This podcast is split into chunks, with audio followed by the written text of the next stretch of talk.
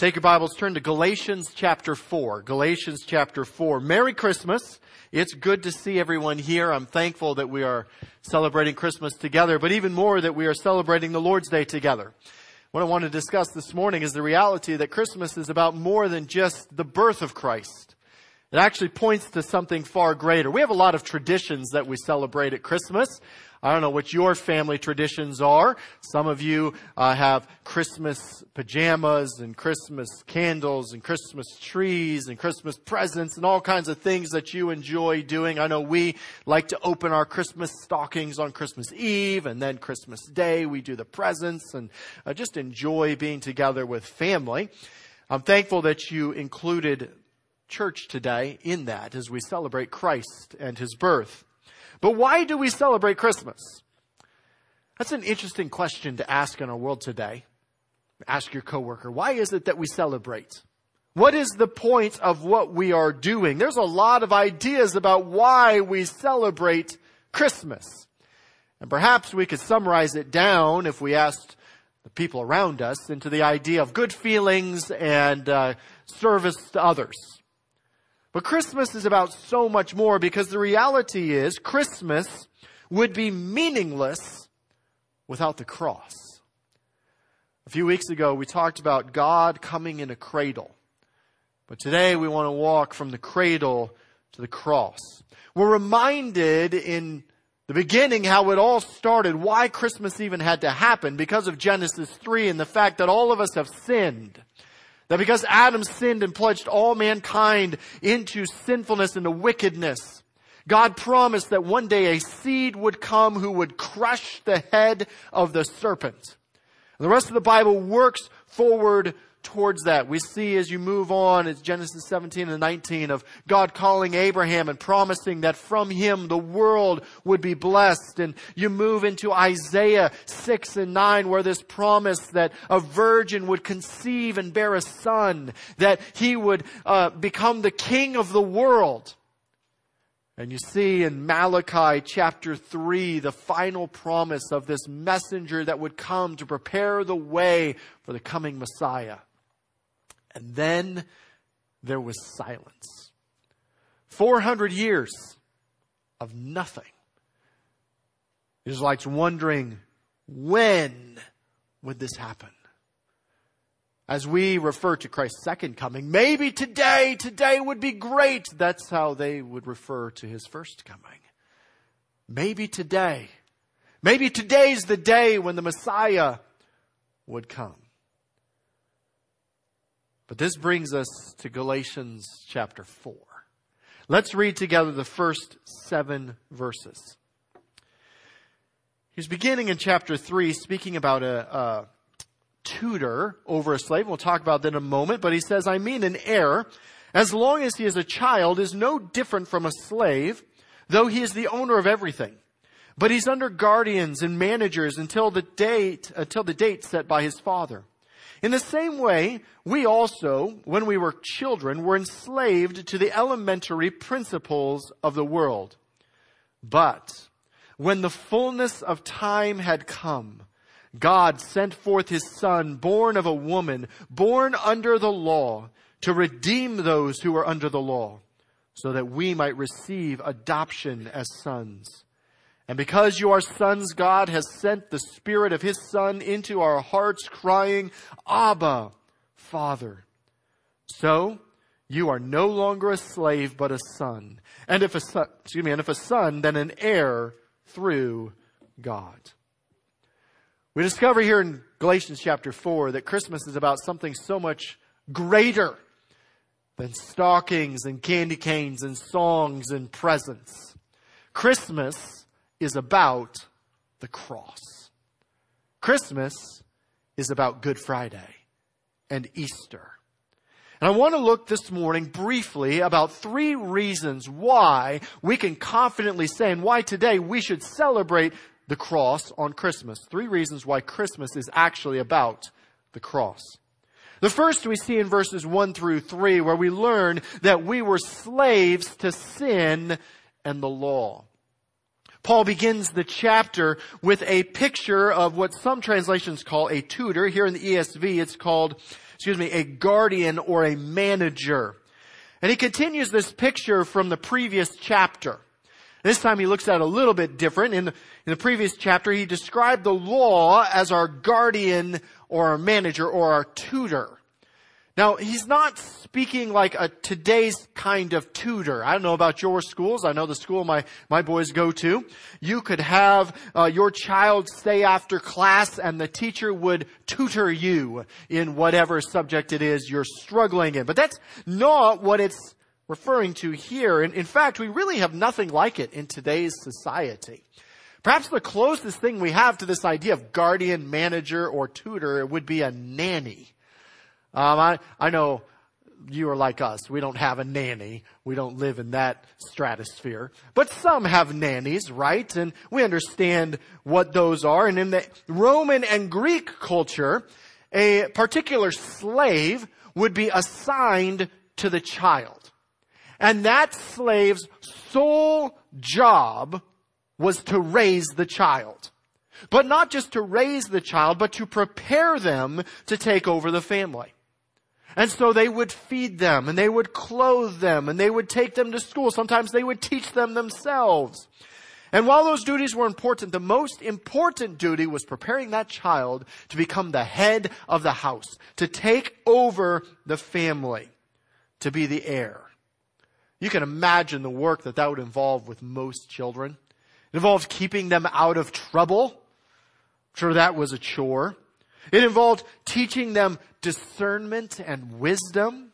It involved showing the child their faults and weaknesses so that they could grow. So when the time came, they would be responsible, wise leaders. These managers were preparing the way for adulthood. Here in chapter 4, the picture is of this child who's the heir of the house. He owns everything. And yet, while he's a child, he's under the authority of this manager. This slave is his master, his authority until the date set by the father when he becomes the authority. And so until then, he must obey the slave. And in this sense, he's no better than the slave. Now the law does the same thing. The law of Moses, the Old Testament, demonstrates that we need help. It demonstrates that we have some serious faults and weaknesses that we need to deal with. It demonstrates just how depraved we were. It further demonstrates that no action on our part can achieve perfection or salvation. It shows us our faults and our weaknesses. The picture that we see is that we were that child. We were slaves to sin and the law. We were bound to serve sin. We were bound to serve the law. We were destined to hell. When I read this text, I cannot help but think of Ephesians chapter 2, where we are told what we are like, how we are dead in our trespasses and sins. In times past, we walked according to the course of this world, according to the prince of the power of the air, the spirit that now works in the children of disobedience. We were dead in our sin. Many through the ages have called this the utter depravity of man. Man is dead in their trespasses and sins. Man is born spiritually dead, unable to do anything good. Man is not desired to come to God. We saw that when we looked at Romans 3. He is utterly corrupt and depraved. One commentator, Chafer, mentions, the Bible gives overwhelming testimony to the utter inability and spiritual death of the unsaved. They are shut up to the one message that Christ is their Savior, and they cannot accept Him the word declares, unless illumined to that end by the Holy Spirit. And so being dead, they walk after the course of this world. They live after Satan himself. They're under the dominion and reign of Satan, which means they're God's enemy. That's the problem. Because of Genesis 3, because we sin, we become God's enemy. We're left in sin. This is why Christmas is important. I mentioned, many would say Christmas is about goodwill. It's about merry thoughts. Just having a good day where we're actually happy. Maybe unless you're spending time with your family. Right? We think of the Christmas carols. We think of the songs and the merriment that we sing. You want to know what the world thinks Christmas is about? Watch the Christmas carol. Right? Scrooge is this mean old man who's happy and alone, or unhappy and alone. He's a miser and he's visited by the Christmas spirits. And what do they tell him the spirit Christmas is about? It's about this spirit of love for others and giving to others. The problem is that doesn't work. We don't like others. We like us. We don't serve others. We serve us.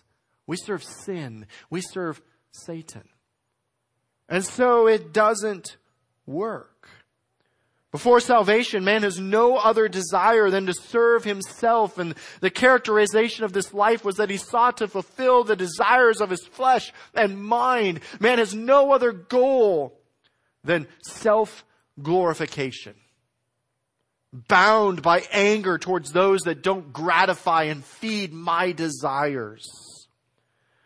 The total depravity of man point, paints a helpless and morbid picture of life. One man said, man is in a helpless state. His mind is blind to the things of God. His emotions are corrupt and set upon sin, and his will is fallen and powerless. That means that he has no power within himself to come to God. Another says, all are dead in trespasses and sins. They were world conformists. They were energized by Satan. They obeyed the rule of sin, of their sin nature, and all they deserved was the wrath of God. You see, man is dead. And when something's dead, it's worthless. About the only thing you can do with something that's dead is if it's edible, eat it. Other than that, it becomes stinky. And that's the befitting description of the unsaved man, of the position we were born into. And he says that we were under the law. The law was meant to show us that. Because we like to think we're pretty good. We like to think we've got it together because we like to compare ourselves to everyone else. But the law holds up God's standard of perfection and reveals how we cannot even come close to it.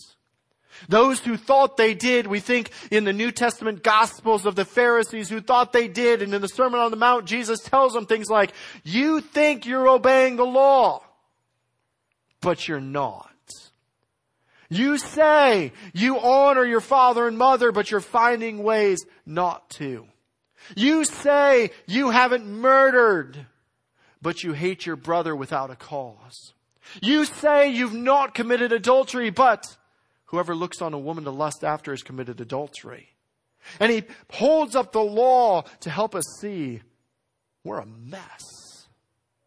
We don't have it together. And we're under this law. We're in bondage until the date set by the Father. And that's what we celebrate today is that date. Paul continues on in Galatians stating that we're under bondage to the elementary things. It says we're under bondage in verse number three, enslaved to the elementary principles of the world. It's, it's like the ABCs, the pictures of a kindergartner sitting in class, learning the alphabet, laboring over how to write them and the sounds that they make and the order of the alphabet and trying to figure it out. Why is it so important though? I mean, it's such a simple concept, but until you understand that concept, you cannot understand anything else. You can't read, you can't write, you can't do arithmetic if you don't understand that. And just like that, we are in bondage to that simple concept of sin. The actions that we participated in were childish in comparison to the riches that Christ seeks to bestow on us through the cross. It's really a terrible picture that is painted here. Life doesn't work. As we look at the world around us, we begin to understand what this looks like we see the way that conflict happens and the hatred that is in our world and the strife and the envy and the discord that is there. And then one day a year, they try to set it all aside and act like they're happy and excited. But it doesn't work because by tomorrow, it's back to normal. It's why there's songs like, I wish we could have Christmas all year round. As a believer, we like to say, You can. Why? Because the second reason Christmas is about a cross is because at the perfect time, Christ came to redeem us. Note verses 4 and 5. He says, But when the fullness of time had come, God sent forth his son, born of a woman born under the law, to redeem those who were under the law, so that we might receive the adoption as sons. He begins with that word, but. It was bad. Life doesn't work. But there's something different. What is it? When the fullness of time had come, God sent forth his son. That idea of fullness of time is the idea that time that is filled up. In other words, God had prepared the entire world for this particular time in history. It was the perfect time for Jesus to come. I think there's three reasons why it was the perfect time. One is that the world was spiritually ready for the Messiah. After 400 years, Israel was longing for their king. Historians tell us that the Roman world was in great expectation, waiting for some kind of deliverer to fix their broken world when Jesus came. The old religions were dying. The old philosophies were empty and powerless to change men's lives. And so a lot of these strange, new, mysterious religions were invading the empire. Religious bankruptcy and spiritual hunger was everywhere. That day in Rome looked a lot like our country today. God was preparing the world for the arrival of his son. But not only was it geographically ready, it was politically ready. Alexander the Great had conquered the world. He had instituted what became known as the Roman peace through Caesar Augustus.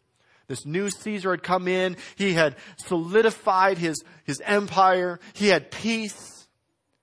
There wasn't a lot of conflict. So it was politically ready. He was geographically ready. Because Alexander the Great had conquered the world, he had instituted a common world language, the Greek language, to where everybody at least spoke that language. When they took over, they united the world, when the Romans took over, they reunited the world under one rule. And so they built roads to enhance commerce. And they enhanced trade routes. They built infrastructure for travel. Health came to a, an apex. People were living longer at the time. The world was ready for Christ. And at that perfect moment, God sent forth his son. The idea is not just that Jesus came, but that God sent him as an emissary with authority for a specific purpose. Let's talk for a moment about how he came. He tells us he sent forth his son, born of a woman. Now, as you read that phrase, you might think, thank you, Paul, for that obvious statement. How else is someone born? Born of a woman. I haven't heard of people born. I mean, I guess in today's world they try to tell us people are born of men and things like that, but we understand that's not how it works. They're born of a woman. But this means something so much deeper. There's two key aspects to this idea of being born of a woman. The first is the important part that Jesus actually became a human being. Now, I want us to contemplate for just a moment how amazing that statement actually is. Think back to the beginning. The perfect Trinity created all things. How? By speaking. Man, they formed out of the dust of the ground and breathed into his nostrils the breath of life, and he became a living soul. They created, God created everything. And it was messed up. Creation quickly decided they wanted to become God. We decided we wanted to be like God and messed it all up. And instead of starting over, the eternal plan of God was that the second person of the Trinity would actually become His creation. Would take on the human body. I don't know about you, but I don't like the human body a whole lot. It breaks. It gets sick. This morning I woke up and I couldn't breathe through my nose. But this is dumb. It gets cold. It hurts. Jesus took that on.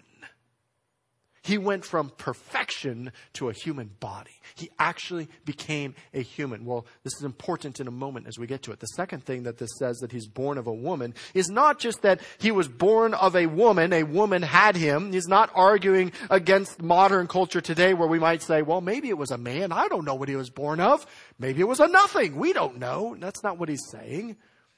It's also referring to the virgin birth of Christ that this was a miraculous birth, not just because God took on flesh, but because it was out of the normal biological structure.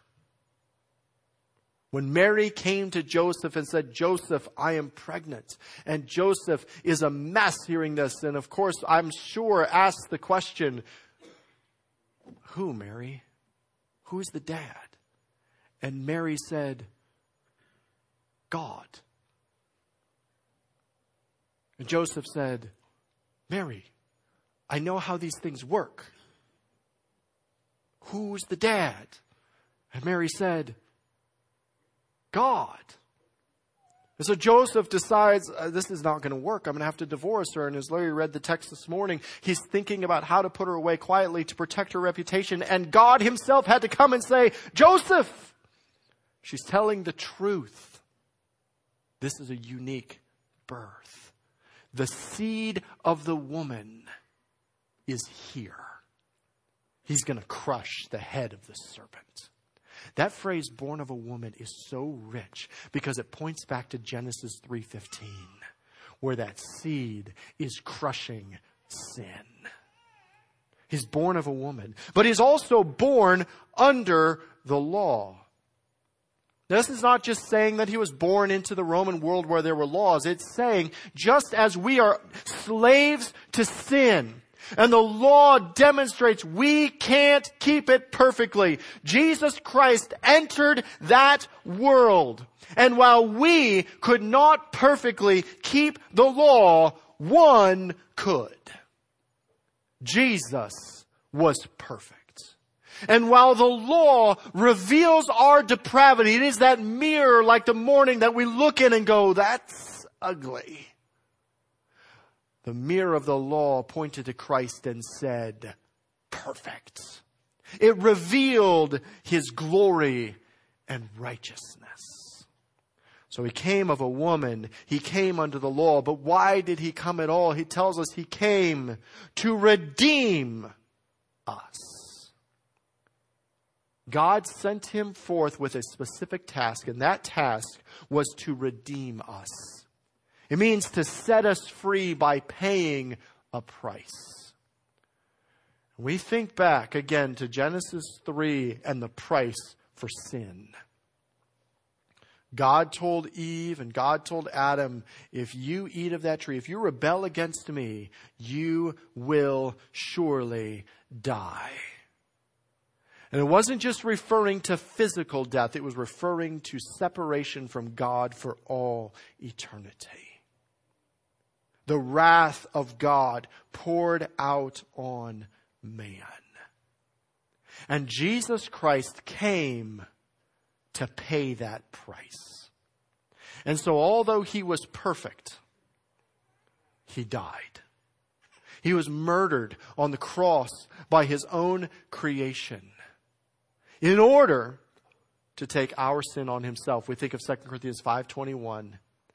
He who knew no sin became sin for us. He became our sin so that we might be made his righteousness. See, Christmas is about redemption. That baby in the barn, in the trough, was the hope for all mankind. Christmas without the cross would mean nothing. It would just be an odd story of some poor family who couldn't go anywhere and so had their baby in a barn. And we would see that movie and we might think it might make a good Hallmark movie, but it would still not be a very good story. But with the cross, it becomes the greatest story ever. Why? Because the third reason why Christmas is about the cross is because through his redemption, we have been made sons of God. He tells us he did this to redeem those who were under the law so that, in order that we might receive adoption as sons. And because you are sons, God has sent forth the Spirit of His Son into our hearts, crying, Abba, Father. So you are no longer a slave, but a son, and if a son, an heir through Christ. He says, You have been adopted and made a son of God. Now, we fought a war to get rid of royalty, although we tend often to be infatuated with royalty. So picture with me this today. King Charles is having a mess with his boys right now. And so he shows up today here and he says, My boys, Harry, William, I mean, they're a mess. You've seen the news. They're, they're not going to follow me. I need someone different. I pick you. What would that mean for your life? Now, maybe as a good American, you'd say, Yeah, I don't need no royalty. You go back to England where you came from. But probably not, because you would say, Wait a minute. So, like all those castles in England, they're mine now? Those crown jewels, like, they're mine? That'd be pretty amazing. How much more the King of Kings has adopted you as their child?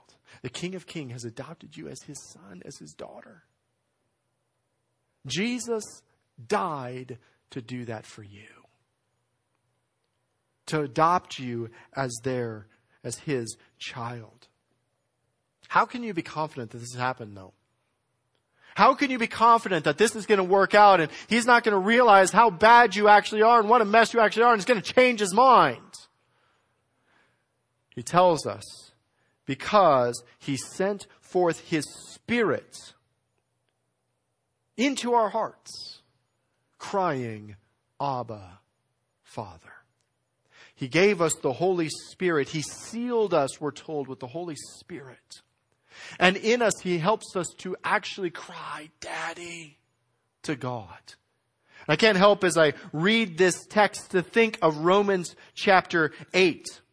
In Romans chapter 8, beginning in verse 12, he says, So then, brothers, we are debtors not to the flesh to live according to the flesh, but if you live according to the flesh, you will die. But if by the Spirit you've put to death the deeds of the body, you will live. For all who are led by the Spirit of God are sons of God. For you did not receive the spirit of slavery to fall back into fear, but you've received the, the spirit of adoption as sons, by whom we cry, Abba, Father. The Spirit bears witness with our spirit that we are the children of God. And so the Spirit, every day, if you have placed your faith and trust in Christ, confirms in you you're God's child. You're His child. And as you confess your sin, He's faithful and just to forgive and cleanse us from all unrighteousness. But not only does He seal us with His Spirit, He makes us heirs. He gives us an inheritance. Now, what does it mean if you are an heir? It means that whatever that person has is yours. It's yours. You think about growing up as you would go home. You would say to your friends, I am going to go home to my house. Now here's the question. Was it really your house? Did you pay the bills? Did you purchase it? Is your name on the deed? No! But was it right for you to say that is my house? Absolutely. Why? Because you're the heir. You're the child. What is theirs is yours. Your family. What this means for us is that God has given to us everything we need. We live in anxiety. We see inflation happen. We see our pocketbooks tighten and we begin to worry. We see things going on with family. We see things going on with health and we begin to worry. And Christ tells us, you see how I clothe the birds of the air. You see how I clothe the flowers of the field. Don't you think I'll take care of you as my child? Have faith. Seek first his kingdom and his righteousness, and all these things will be added to you. So, as you celebrate Christmas, and you celebrate the birth of the King, you're reminded that through Christ and his sacrifice on the cross, you're redeemed. The Son has a father. A slave has a master, but a son has a father. A slave serves out of fear, but a son serves out of love. A slave is poor and has nothing, but a son, he has everything. A slave has no future. A son has a future. Because you have been removed from the slavery of sin and made a child of God, you have a purpose to life. And now Christmas can be year round. It's why I said we celebrate today that it's Christmas, but even more, we celebrate today that it's the Lord's Day. We celebrate the death, burial, and resurrection of Christ. You see, Christmas is about the cross. It's about the fact that we were sinners. We were enslaved to the law. But at the perfect time, God sent forth his son, born of a virgin, born under the law, to redeem those under the law. And we're reminded in, Ro- in Romans chapter 10 that we receive this redemption by making Christ our Lord. When we confess with our mouth Jesus is Lord and believe in our hearts that God raised him from the dead, we become his children. So this Christmas we ask, have you done that? Are you a child of God? Or are you a slave to sin? That's our first so what today. Are you a child of God or are you a slave to sin? Where do you sit? Have you placed your faith in Christ or are you just celebrating this baby at Christmas as some weird story along with Santa Claus and the Easter Bunny? Or do you believe that He is the Lord of all things? If you are a child of God, do you live like a child of God or like a slave of sin? You see, if you're the child of God, it means you don't have to sin. You don't have to. You can gain victory over sin as you surrender to Christ, as you confess it, as you practice the spiritual disciplines, and you grow and walk in the Spirit. You don't fulfill the lusts of the flesh. It reminds us that a purpose of the church is to help us overcome sin. That we gather together to encourage one another, not just to talk about the weather or football or the deer you shot, but about your spiritual life and your walk with God. That we're to provoke one another to love and to good works. But today, as we do celebrate Christmas, as you leave the auditorium today and go back to your Christmas traditions, your holiday lunches, perhaps presents still to be opened, family to spend time with, as you celebrate, celebrate the cross. Not just the baby in the trough, but the king on the cross who redeemed you and established his kingdom and one day is coming back. Wouldn't today be great? Let's pray. Father, we thank you for the gift of Christ. Lord, as we celebrate baby Jesus today, Lord, I pray that we would not forget that cross on which he died to redeem us, to make us your children, so that we might have life abundantly. Lord, if there's anyone here who has not placed their faith and trust in you, we ask that the Spirit would draw them to you, that He'd not let them rest until they've surrendered their life to Christ. In Jesus' name.